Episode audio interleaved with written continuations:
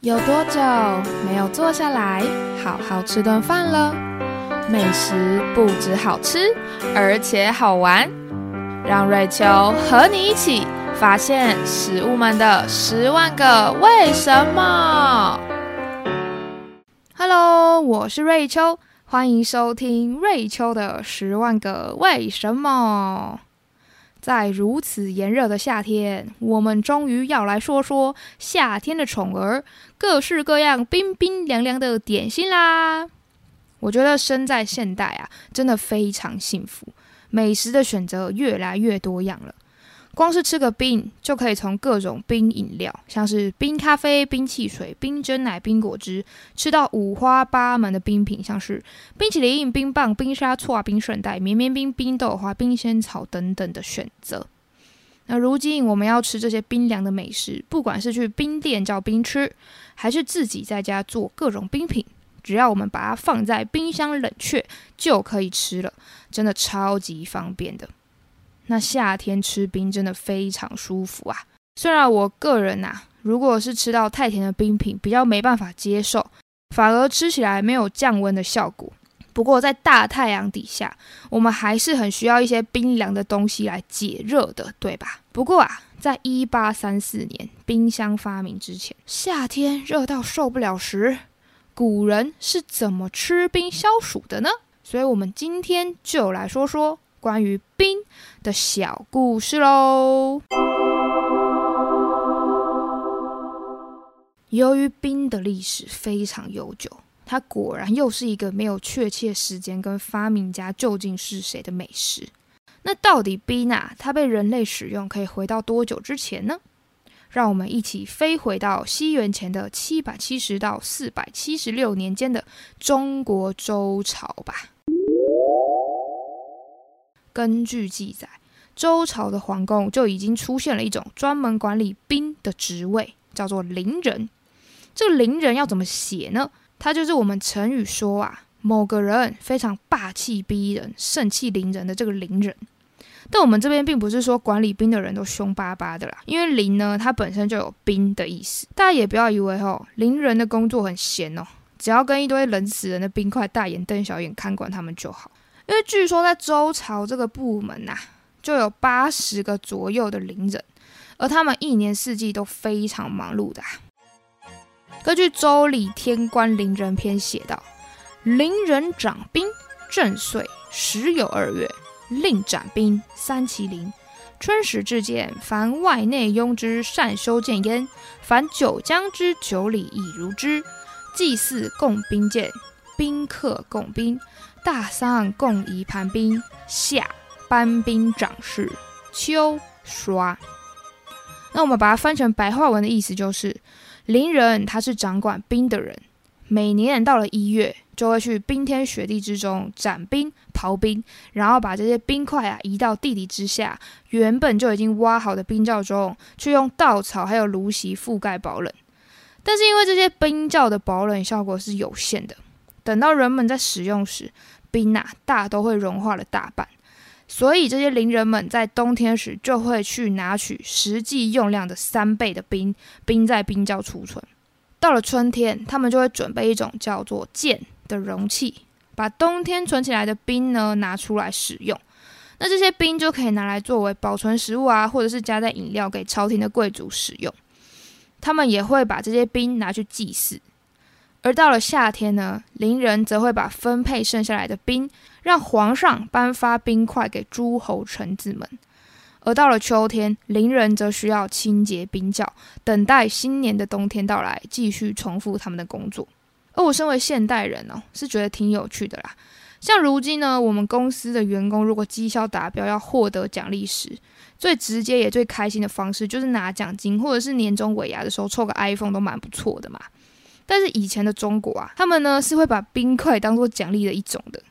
所以，假如现在的老板跟你说：“哎，小明，你这季表现不错哦，来来来，给你一千公斤的冰块，让你舒服一下。”我相信小明一定明天马上辞职啦。那既然知道古人是如何保存冬天的结冰，他们当然也懂得夏天的时候把这些冰块去做点变化，变成可食用的冰品来消暑。所以到了唐朝末年啊，也出现了制作冰的方法哦。据说唐朝人是世界上最先发明冰淇淋的民族。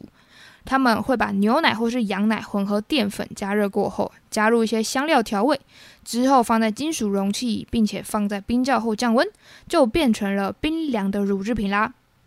那除了他们可以把冰放在冰窖保冷之外，其实也还有一种东西可以来加工冰块，那就是制作火药的原料——硝石。硝石呢，它又名硝酸钙。它加在水里面之后啊，会吸收水的热气，帮助水降温。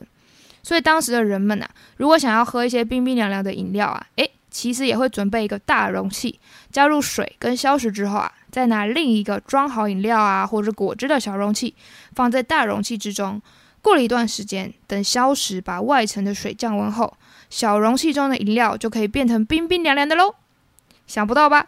我们现在烘焙点心时啊，有听过诶，这个巧克力必须隔水加热融化之后，把巧克力加入自己喜欢的模具中重新塑形，然后放到冰箱冷藏凝固，就可以变成新的形状巧克力来吃。不过如果是在中国唐朝啊，也许他们就会利用消石把巧克力去隔水降温啦。诶，不是啊，唐朝其实还没有巧克力吧？哈哈。而到了宋朝啊。可以说是冰品的全盛时期了。例如我们现在吃的冰棒，其实宋朝人早就在吃了。不过它在宋朝是叫做冰雪。人们会在冬天时把水、糖或者是各种果汁、果胶装到容器之中，冬天的时候把它们拿去冰天雪地之中冰镇，然后冰到冰窖里面。等夏天来到时啊，再把冰雪拿出来，用刀子敲出可爱动物的形状，就大功告成啦。所以在宋朝啊，其实就已经有冰店在卖冰喽。而当时的诗人杨万里也有说到：“北人冰雪做生涯，冰雪一窖活一家。”就是在说，只要有一个冰窖来卖冰，哎，就可以养活一家人啦。看来这跟台湾以前的谚语“得二卖冰，第二做医生”一样，卖冰的利润比当医生还要好啊！快，赶快去跟学校老师说。老师，我不要考台大医学院了，我要去卖冰，拜拜。那接着我就来介绍一下宋朝人吃什么样的冰。不过在这之前啊，我想先用一首歌来唤起大家对于现代冰品配料的记忆，我们再来比较看看宋朝人吃的冰有什么不一样啊。小时候，我妈妈会用很复古的摄影机帮我们记录生活。前一阵子呢，我就去把那些影片挖出来看。就发现我曾经有一段画面被记录下来，就是在我听完《错冰进行曲》这首歌之后，就会开始听到那首歌时，会开始跟着唱唱跳跳，唱着红豆、大红豆、芋头，叉叉叉叉叉叉，你要加什么料？然后我就会说玉米。对，因为我小时候真的超爱吃玉米，虽然现在应该很少人会在串边里面加玉米，不过那时候我真的就是吃什么就要加玉米，加一下，也不会去管那首 MV 后面的歌究竟唱的是什么料。所以接下来我们就来一起复习一下吧。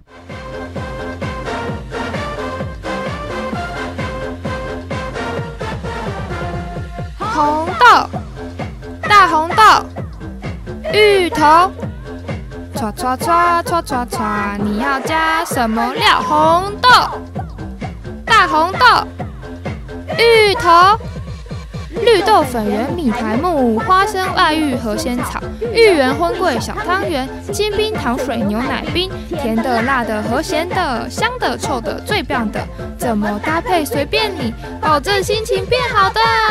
没错，我们现在啊去点个搓冰或是饮料，都可以加入不同配料，从炼乳啊、珍珠到红豆荤桂，然后甜度、冰块都可以任君挑选。吃完之后，心情真的变得超级好的。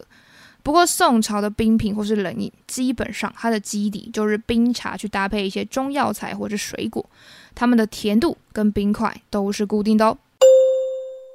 首先我们要来介绍的叫做水木瓜。它是把木瓜的果肉取出来后切成小块，然后泡到冰水里面饮用的饮品。至于他的好朋友药木瓜，则是让木瓜先用蜂蜜还有一些中药材腌制，放到滚水中煮到发白，再捣成泥，接着再跟冰水混合，就变成好喝的清凉饮料啦。还有可水，它指的呢，则是用各种多汁的水果，像是荔枝、苹果、杨梅、葡萄、橘子的果肉，倒入锅子中，加入水，先把它们煮滚后啊，再用小火慢慢的熬煮。陆陆续续会浮起来一些果肉渣，我们在煮的时候啊，把这些渣渣滤掉，然后呢，把果肉煮到水分慢慢的蒸发，只留下果胶之后，再装在密封的罐子里面。等夏天到的时候啊，就可以取一些果胶，加到冰水里面来喝了。听起来它其实就很像是现代版的果酱加冰水啊。那如果我们想要更潮一点啊，就可以把冰水换成气泡水。听起来是不是就很像是我们现在去一些完美餐厅会喝到的水果气泡饮呢？像我之前就跟朋友去吃饭，然后我当时就点了一杯黑醋栗莓果气泡饮，它就是在杯子的底部放入一些果酱，然后加入凉爽的气泡水。哇，原来这种东西啊，在宋朝的时候就是叫做可水呀。而宋朝人也跟我们一样啊，到了夏天可谓无冰不欢。不过，这疯狂吃冰的后果可能就是拉肚子，因为根据《宋史》的记载，宋孝宗他就跟他的礼部侍郎施师典曾经说过：“朕前饮冰水过多，忽暴下，性急平复。”他意思就是说呢，我前几天就不小心吃太多冰了，哎，就突然拉了肚子。哦，还好现在没事了。然后施师典就提醒他了。皇上，你可别再拿自己的身体开玩笑啦！您作为一国之君，这一举一动都关系到全国的人民，可别再乱吃冰搞坏身体，也不要让小朋友乱学啦。吃太多冰，毕竟对身体还是不好的。还好这宋孝宗还有乖乖听话啦，所以大家夏天的时候也要小心哦，不要一口气吃到太多冰啦。那我们说完东方的冰。其他地方当然也有冰啦。如果说中国人是第一个吃冰淇淋的民族，那么波斯人就是第一个吃雪落的民族。雪落是 sorbet 的翻译，我们可以把它想象成是没有奶类的水果冰沙。据说在西元前四百年的波斯人首先发明了把高山结成的冰跟玫瑰水还有番红花一起搅打成冰沙的吃法，后来也变化越来越多样。可以让水果跟蜂蜜和冰块搅打在一起。之后啊，在西元前三百年左右，这位在三十岁就攻下欧亚非大陆的亚历山大大帝，在长途跋涉的远征过程中啊，据说就是靠着碎冰配着蜂蜜来解渴的。那在他之后呢？罗马帝国的后起之秀凯撒将军，据说也是因为非常喜欢吃冰，曾经多次呢让他的属下跑去冰天雪地的高山拿冰块回来，然后就可以配着水果一起吃。哇，这个身为将军，他就是有这种福利啊！想吃冰都不用自己动手。我们是不是可以把他的名言 “I see, I come, I conquer”，我见我来我征服，改成 “You run”。You bring, I eat ice cream. 你跑，你拿，我吃冰了呢。好啦，那接下来呢，我想来分享一些冰淇淋在美国的小故事。美国最早啊有冰淇淋的文字记载是出现在一七四四年，一位名叫 William Black 的美国官员手札中。当时他去拜访美国马里兰州的州长 Thomas Bladen，这位州长啊，他招待贵宾时就有用到冰淇淋哦。所以以下我就截录一段话，给大家感受一下他们当时吃的有多好。Then the scene was changed to a dining room, where you saw a plain proof of the great plenty of the country. A table in the most splendid manner set out with great variety of dishes no less curious. Among the rarities of which it was composed was some fine ice cream, which, with the strawberries and milk, eat most deliciously。我们来到餐厅，一进去就看到超级宽阔的视野，桌上毫无疑问的摆着豪华多样的餐点，它们都是难得一见的菜肴，像是很美味的冰淇淋，搭配着草莓还有牛奶。那我们从这段话其实也可以知道啊，这个时期的冰淇淋它还是属于上层阶级食物的。之后到了一七七七年啊，也在杂志中出现了第一支属于冰淇淋的广告，Maybe had almost every day ice cream，冰淇淋每天都得来一些。接着，随着一八五零年代一些制作冰淇淋的机器问世，像是蒸汽机、冷藏柜、冷冻器材、电动马达、包装机器，它们都可以帮助大量生产冰淇淋。而美国啊，也出现越来越多冰淇淋店，冰淇淋有越来越多口味之外，也有了新的组合，像是一八七四年出现了美国的第一家冰淇淋汽水店。而在往后的一九零零年代呢，甚至出现了漂浮在河面上的冰淇淋店，把这冰淇淋的摊位直接搬到游艇上面经营，去增加噱头，也提高了大家购买冰淇淋的欲望了。可见这时候在美国啊，冰淇淋也逐渐普及化啦。加上啊，因为在一九二零到一九三三年间，美国实行的禁酒政策 （prohibition）。美国政府当时认为啊，喝太多酒会导致破坏家庭的和谐，还有提升贪污的风俗，所以就下令全面禁酒。可是当大家压力超大，或者就是想好好放松一下，想要吃点什么或喝点什么的时候，怎么办呢？于是啊，有一些生意受到影响的酒厂老板就把苗头转向了冰淇淋，他们开始鼓吹吃冰淇淋的美好。据说当时的美国人啊，竟然一天就可以吃掉三百万公升的冰淇淋哦，相当于吃掉了三百万瓶的家庭号鲜奶耶！听起来就很像是美国人在一天之内就可以喝完塞满一间全联超市分量的鲜奶了吧？那因为冰淇淋在美国变超级受欢迎的，导致之后在第二次世界大战期间，美国军方采购物资时，必须把冰淇淋视为很重要的食物。它就跟当时的烟草还有口香糖一样重要，而一些比较应该属于必需品的东西，像是牛奶或者是糖，反而没有像冰淇淋一样受到重视。那美国士兵爱吃冰淇淋到什么程度呢？据说，在一九四二年，美国海军的列辛敦号航空母舰 USS Lexington 被日本军的鱼雷沉击，使得美国海军不得不弃船，搭上小艇离开时。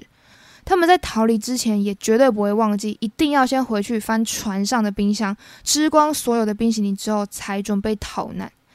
哇，到底是逃命要紧还是冰淇淋要紧呢？也许冰淇淋对于当时在逃难的士兵来说，应该就是生死关头之间作为人生中的最后一餐啦，所以他们可能就想用冰淇淋画下完美句点吧。那不晓得对于大家来说，假如今天是生命中最后一天。你们最想吃到什么食物呢？我的话应该不是冰淇淋啦，而是一碗热腾腾的妈妈牌卤肉饭呐。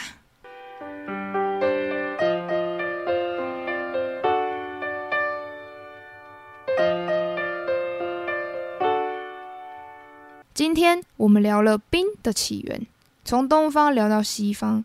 虽然古人没有冰箱，可是，在炎热的夏天，也还是有属于他们吃到冰的方式。而且古人的冰品也非常多样，不管是冰块加入饮料，还是跟牛奶或水果一起打成冰沙冰淇淋，都非常的赞。那也因为冰是太神奇的美食，以及感谢美国的禁酒政策，让我们见识到了美国人对于冰淇淋的疯狂。那不晓得大家最想尝试看看哪种古人的冰呢？或者大家会想要体验看看周朝伶人的工作吗？都欢迎留言告诉我哦。那也因为冰。的故事有太多可以讲了，刚好现在又是夏天，所以我们其他的故事啊就会留到下一集再说。预计是会分享世界各国的冰品，所以请大家敬请期待喽。那也欢迎大家可以把这集分享给你身边所有喜欢吃冰的朋友们，一起来听看看古人没有冰箱的时候是怎么吃冰的呢？那如果喜欢我们的节目，欢迎订阅我们节目，才可以收到最新的通知。并且不要吝啬的给予我们五星评论，或者是留言分享你们的想法。也欢迎可以去脸书跟 IG 搜寻瑞秋的十万个为什么，就可以找到我们的文字稿，还有可爱的插图以及冰冰的照片啦。相信搭配故事一起听起来就会更有感觉喽。感谢大家的收听，我们下次见，拜拜。